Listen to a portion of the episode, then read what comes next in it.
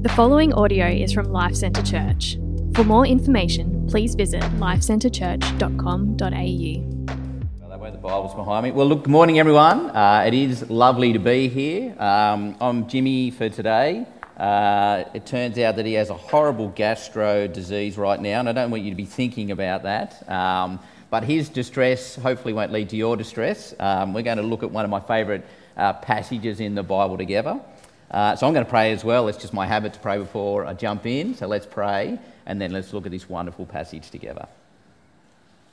Gracious Father, as has already been requested, uh, we pray that as we look at your word, your ancient word to an ancient people, that we would see something of who you are, something of your beauty, something of how we could serve you, and something of the relevance of your word today. And we pray all of this in Jesus' name.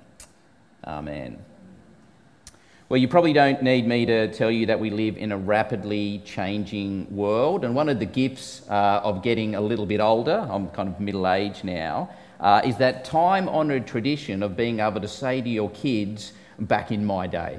Beautiful, beautiful game. I've got uh, two boys that have now moved out of home, they're both at university, and this just gives me heaps of material to work with.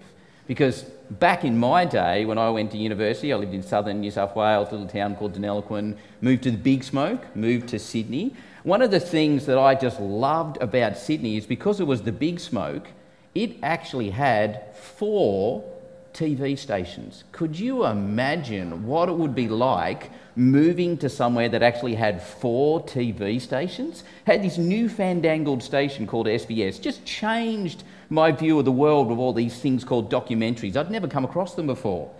And of course, when I first got to university, there was this brand new thing that had just come out called the internet.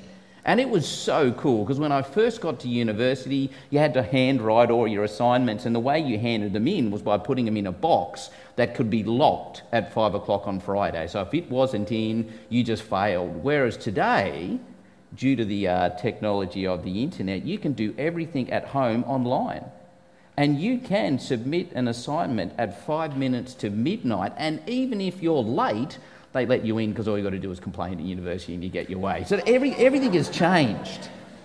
And so when I went to university, it was almost like I lived in a different world. It was a different time. There was no email, there was no mobile phones. It was just different. And of course, the world is changing not just from a technology point of view, there's no more handwritten assignments at uni. It's, it's socially changing as well, isn't it? And you probably don't need me to point that out to you that we live in a rapidly changing world when it comes to our culture.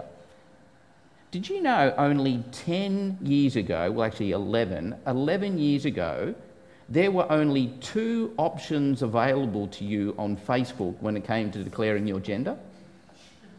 And that was only 11 years ago. 11 years ago, if you jumped on Facebook, you opened up a new profile, your options were male or female. Then in 2014, they expanded that out to 20.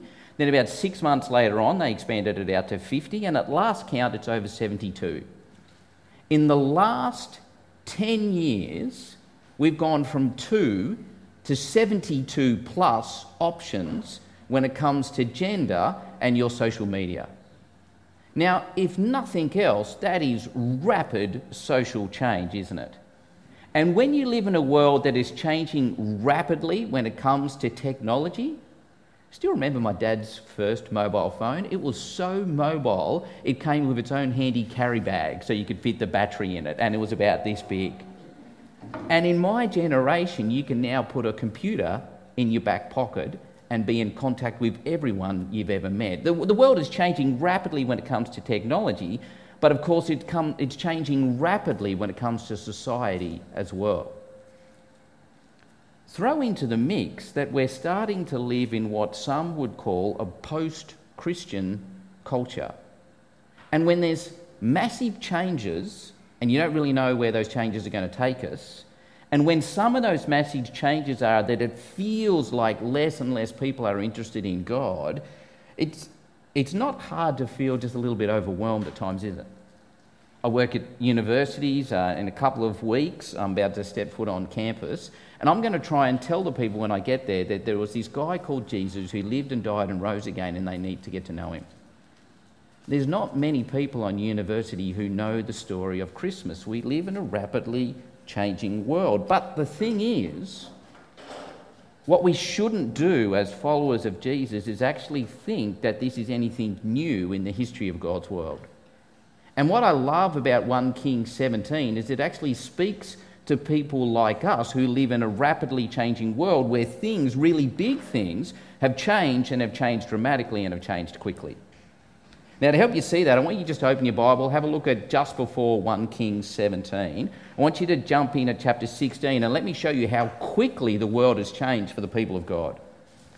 In 1 Kings chapter 16, in verse 29, you read, In the 38th year of Asa, king of Judah, Ahab, the son of Omri, began to reign over Israel. Now, it's easy to gloss over that but that verse alerts us to the fact that within about two generations, within about 50 years, Israel has gone from having one king to two.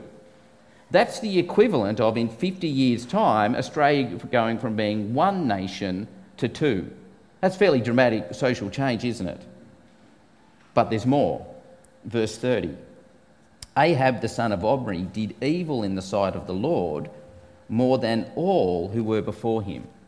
And if we keep reading, we would see that the sin of Omri is that he followed in the footsteps of uh, Jeroboam, son of Nebat, who famously institutionalized, actually formally brought in the worship of pagan gods.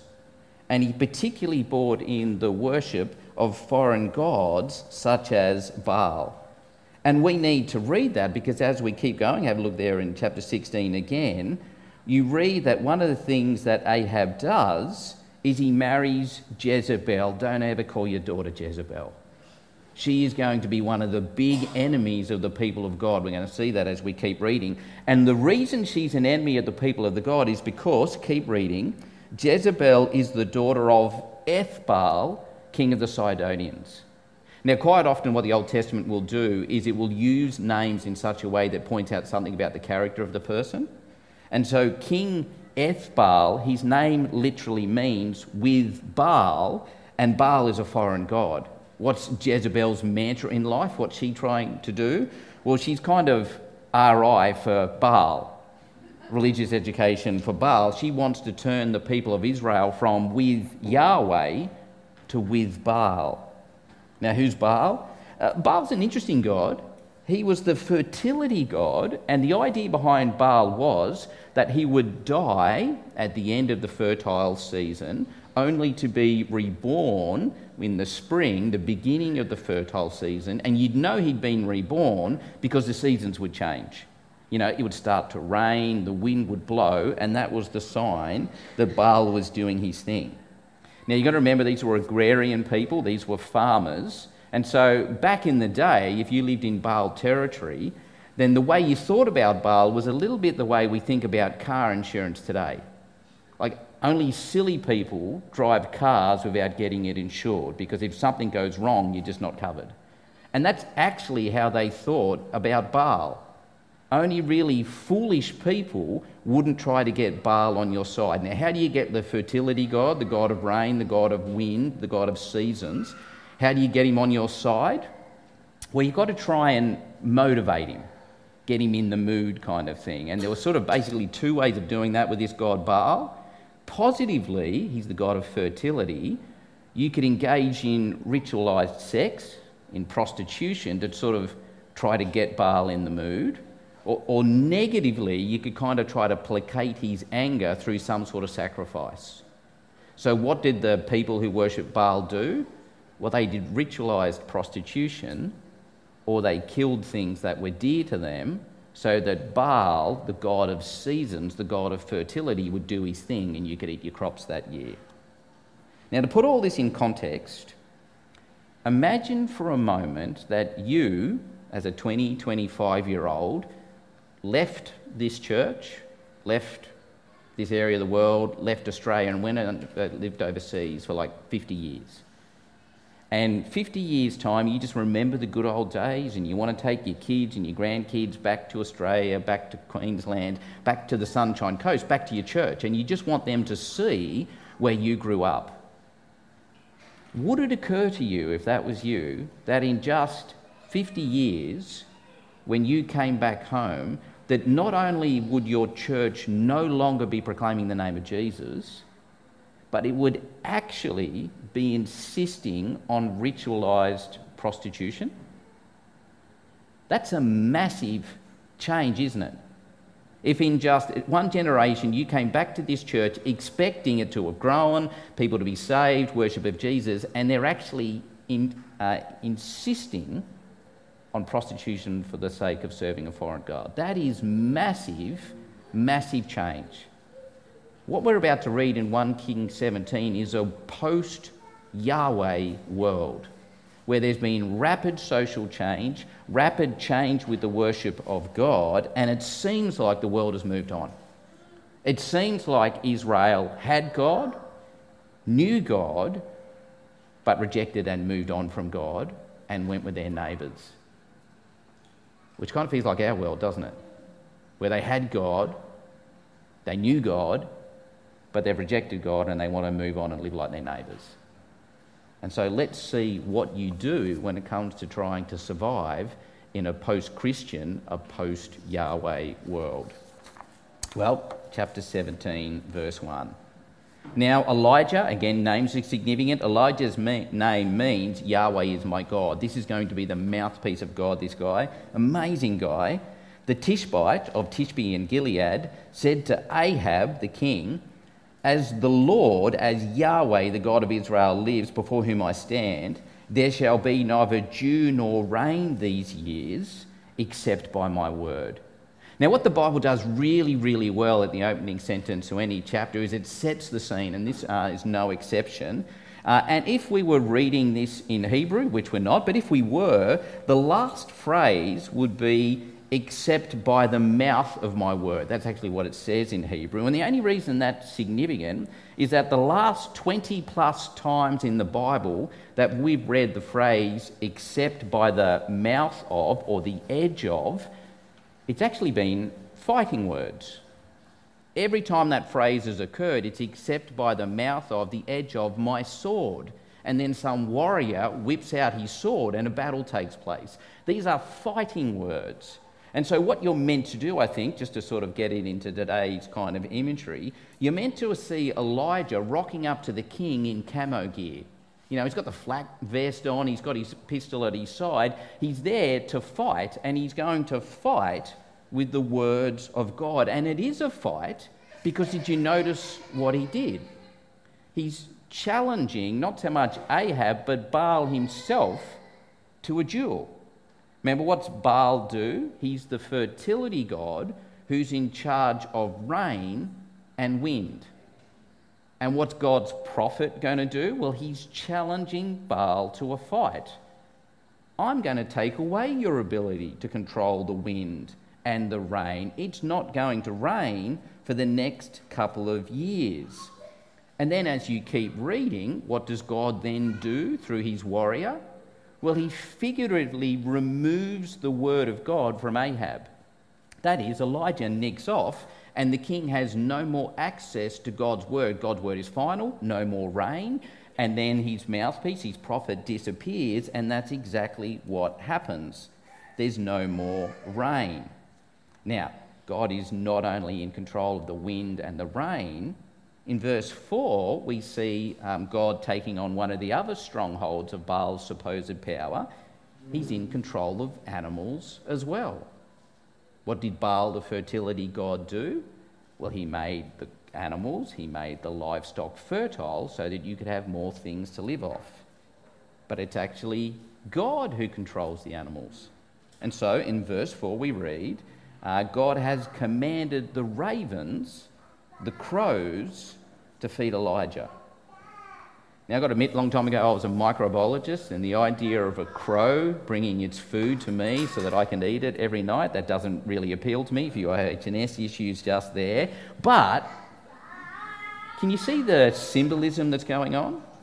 But more than that, this is not just God taking on the supposed powers of Baal. This actually kind of reminds us of some really important scenes in the Bible. Take note when the messenger of God is miraculously fed in the desert.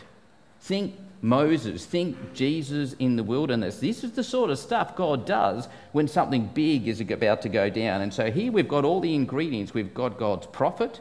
He's out to do battle with a foreign God. He's being fed by birds in the wilderness. What's about to happen? Well, what's about to happen is we're about to grapple with one of the biggest questions you'll ever come across in your life. It's a basic question, but it's the question, I reckon, for Christians.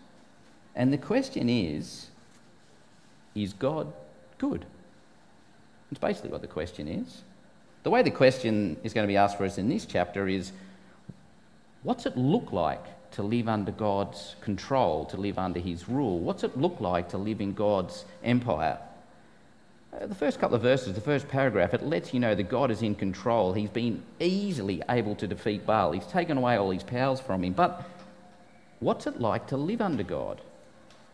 Well, initially, it's actually not so great. Poor old Elijah, not just does he get fed by birds, but due to the very activity of God, verse 7, we read, After a while the brook dried up because there was no rain in the land. Now we know there's no rain in the land. We didn't need to be told that. It's just the author's way of reminding you God's behind this.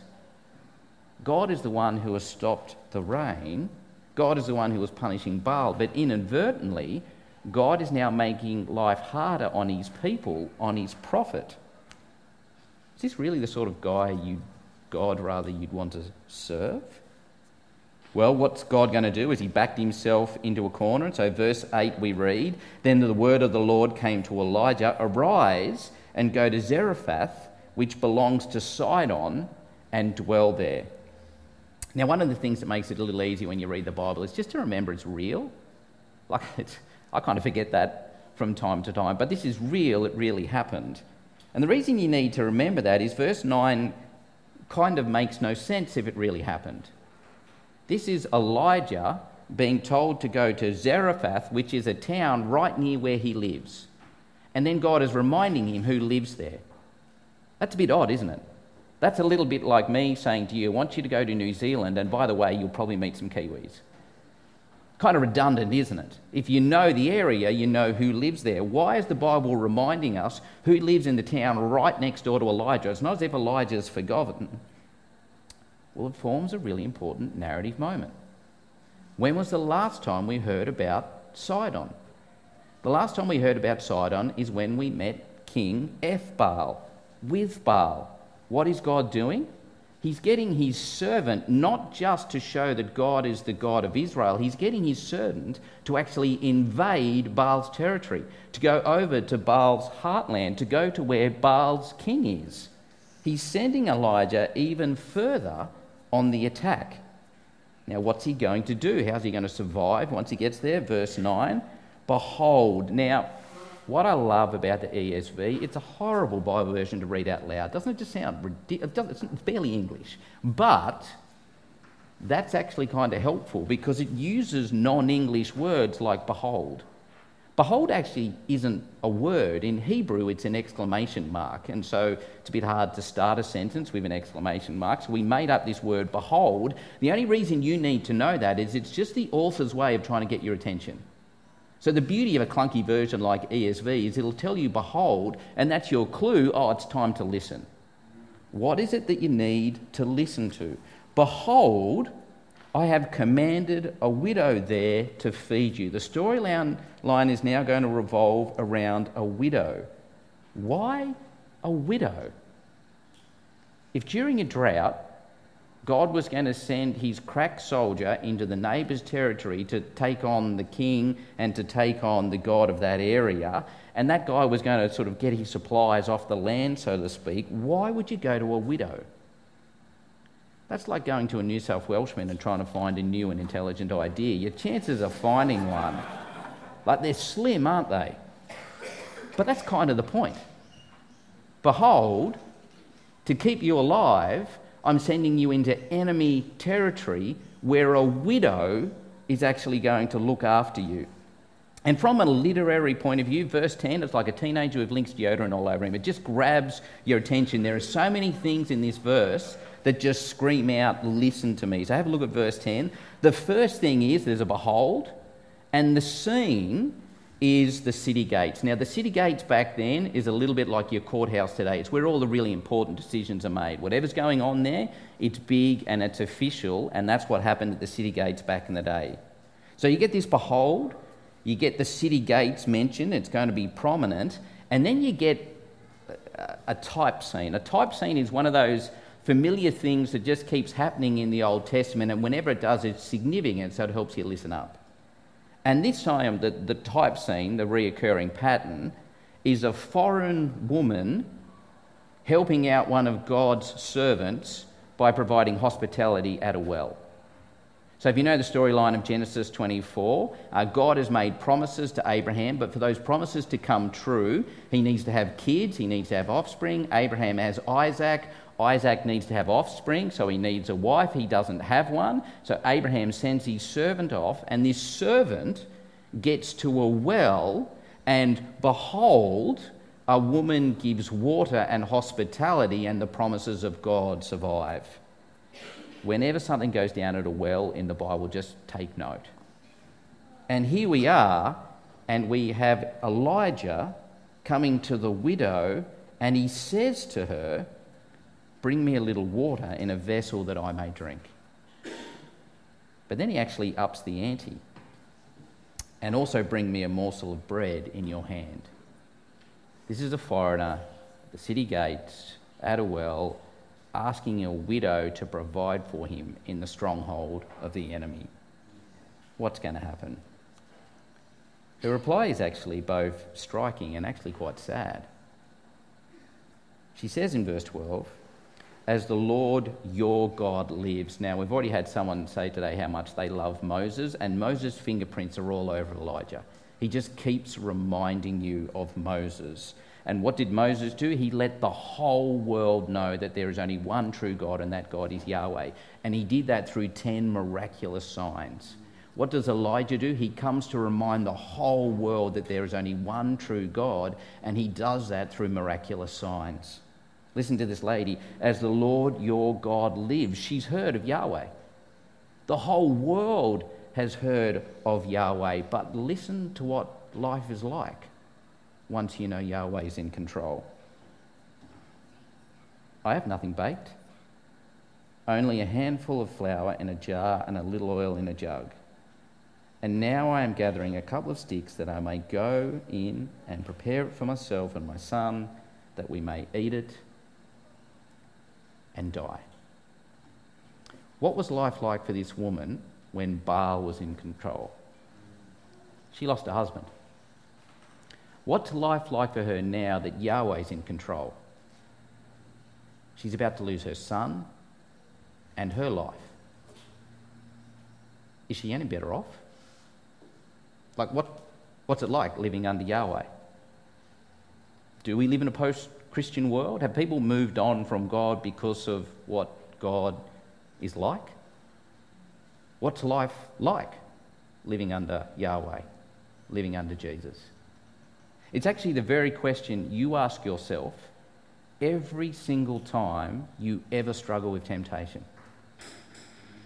You ever been tempted to do something you think God doesn't want me to do? Why are you tempted to do it? Because you think you'd be better off if God wasn't in control. Think of whatever it is you're tempted to do. You want it because you think it's good. What was the very first temptation in the Bible? Doubting the goodness of God. Every time you are faithless, it's because you're actually asking this question Are you actually good? Because it doesn't seem good, God. You're asking me to do this thing, but it doesn't seem good, and I don't want to do it, and I can't see how life is better off. I reckon I'd actually be better off with that thing, and you're telling me no. Now, why are you doing that? You're not on my side. You're not good. What's this woman's experience of living under Yahweh's rule?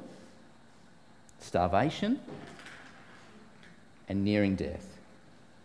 Is God good? Is he actually worth following? What is life like when Yahweh is in control? Do we live in a post Christian world because of what God is actually like? In that there's something better somewhere else. What's interesting is that built into this accusation, it's an answer, but you can feel what the author's trying to get us to grapple with, can't you? Built into this accusation, your God isn't good, is a response from Elijah that is just so godlike. Did you notice his response to her pathetic and horrible and sad situation? He bosses her around.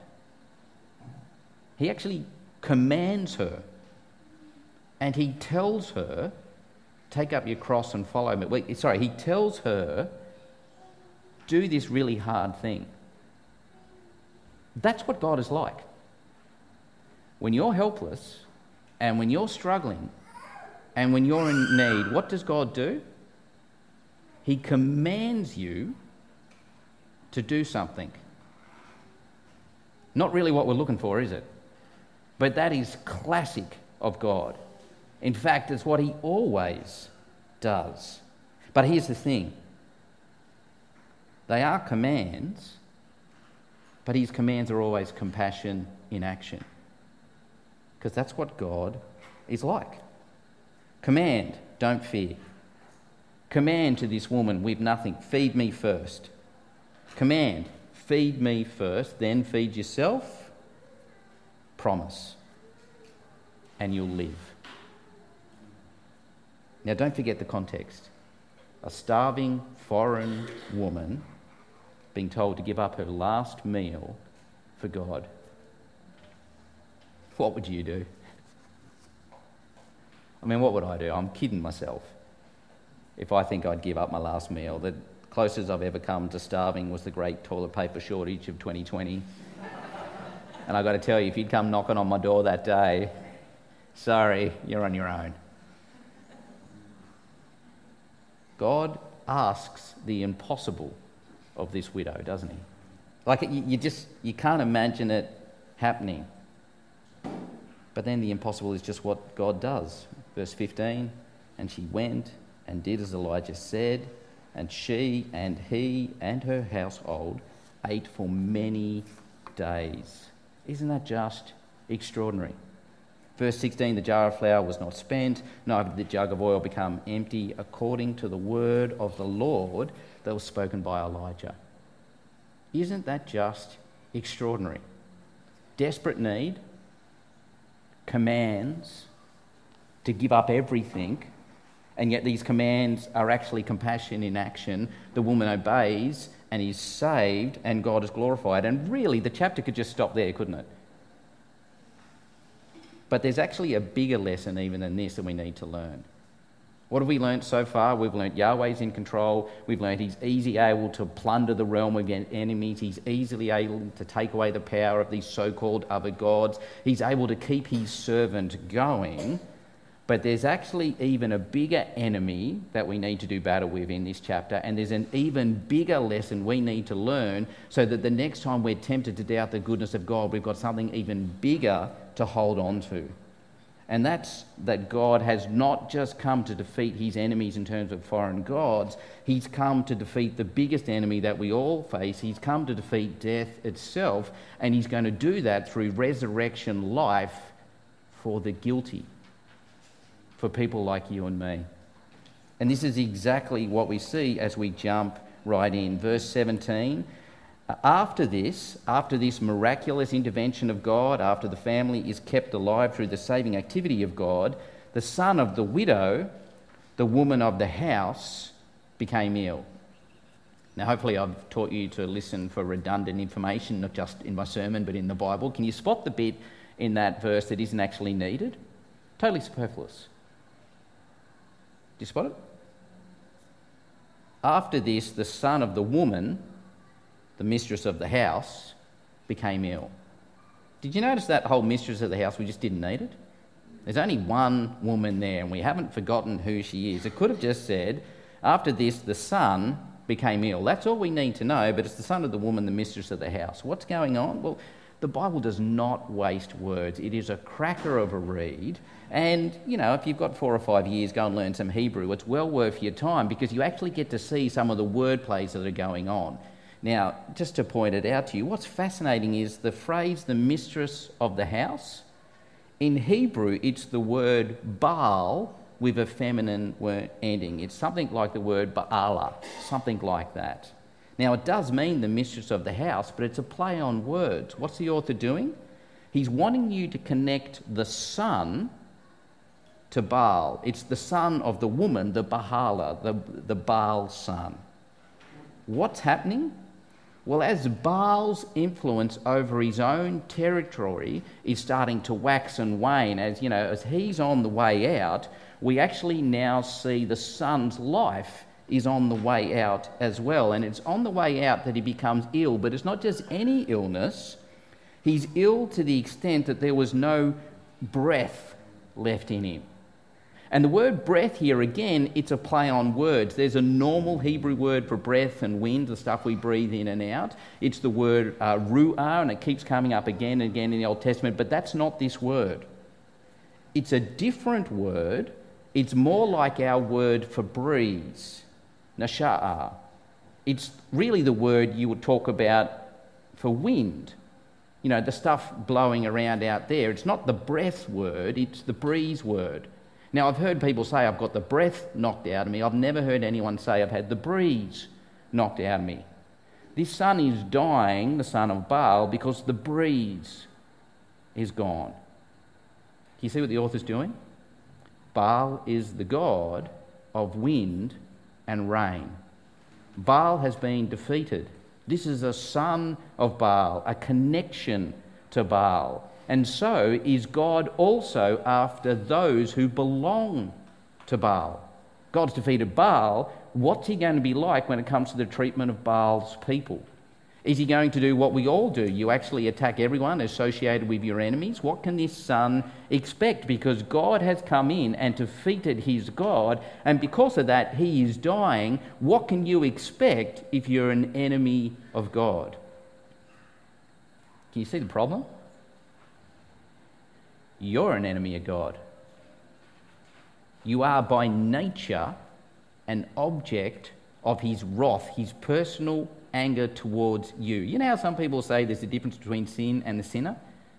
That's like saying if I slap you in the face, you're angry at my hand and not me. It is total nonsense. God is only angry at people, not the hands that slap. He is only angry at you. You are by nature an object of his wrath, of his rightful anger towards you because of the way you've treated him. He is angry at this son because of the way this son has treated him. He's not only angry at foreign gods, he's angry at people who have ignored him. What can you expect from God if you have offended him?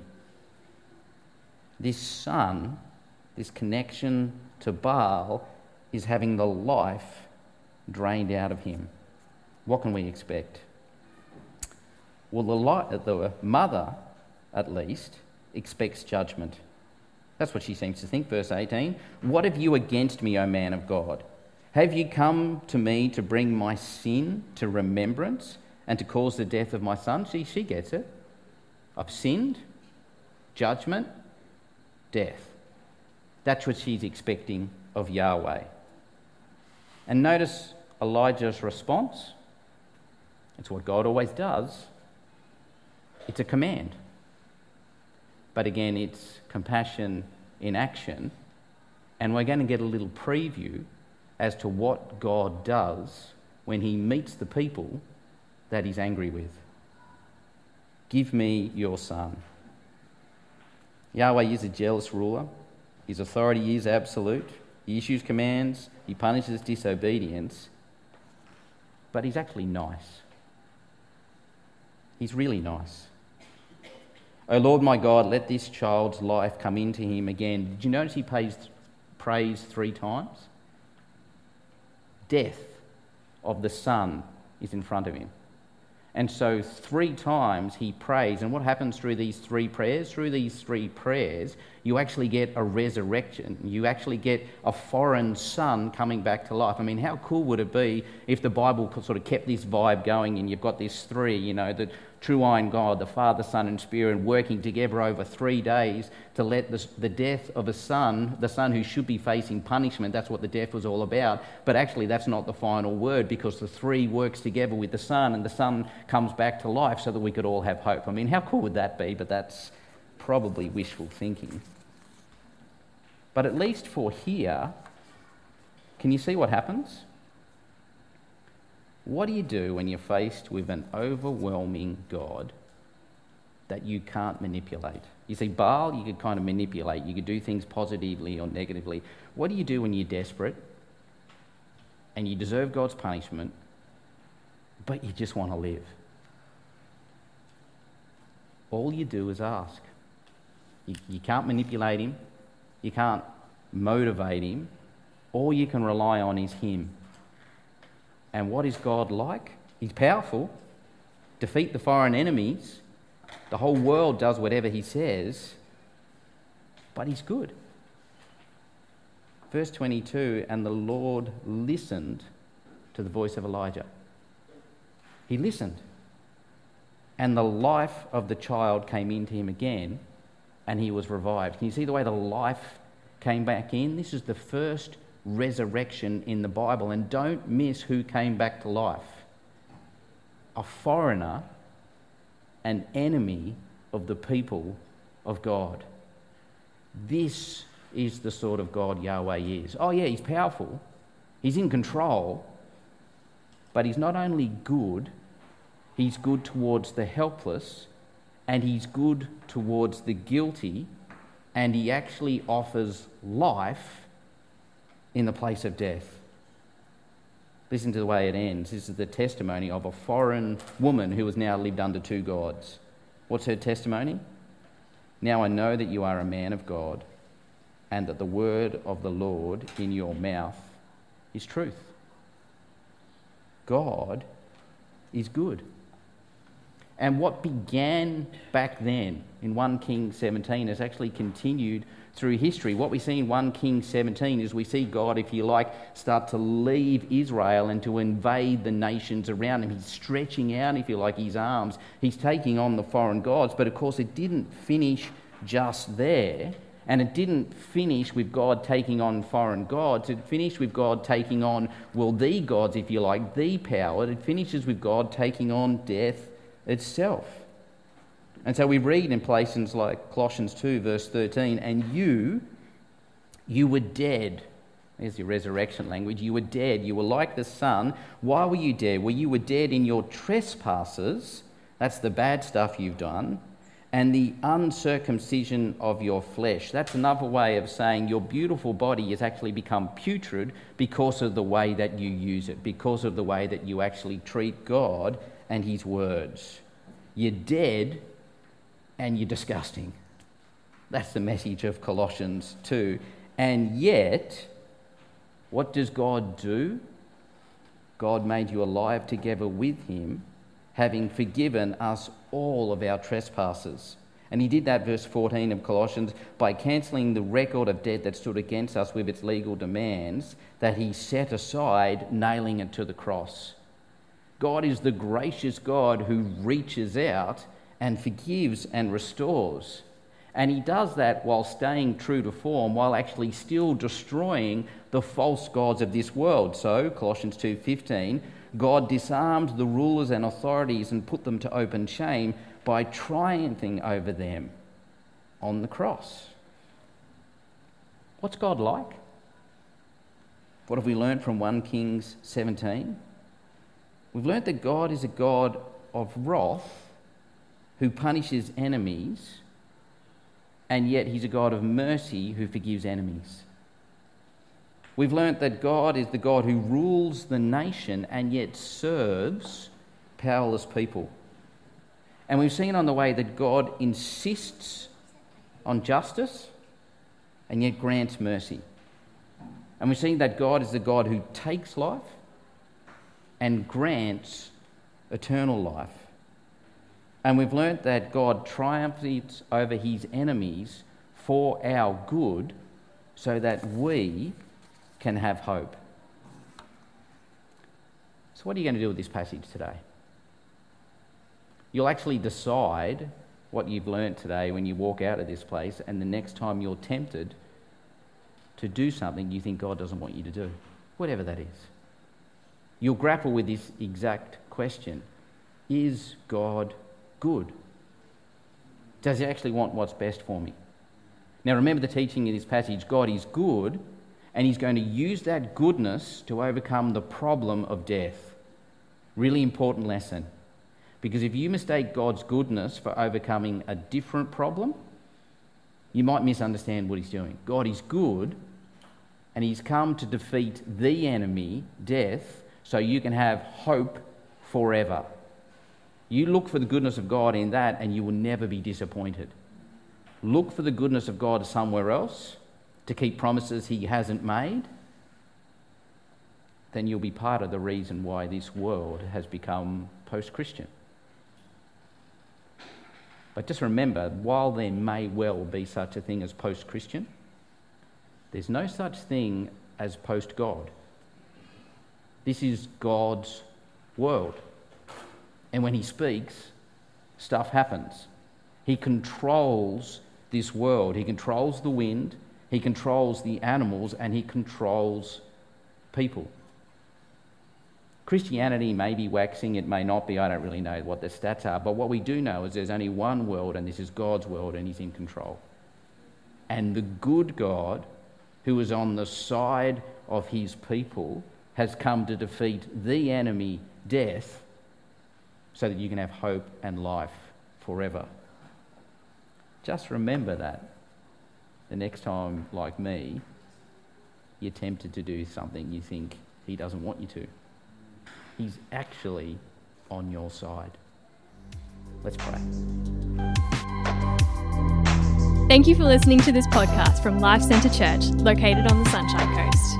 We exist to make, mature, and multiply disciples and communities that depend upon, declare, and display the gospel of Jesus Christ in all of life.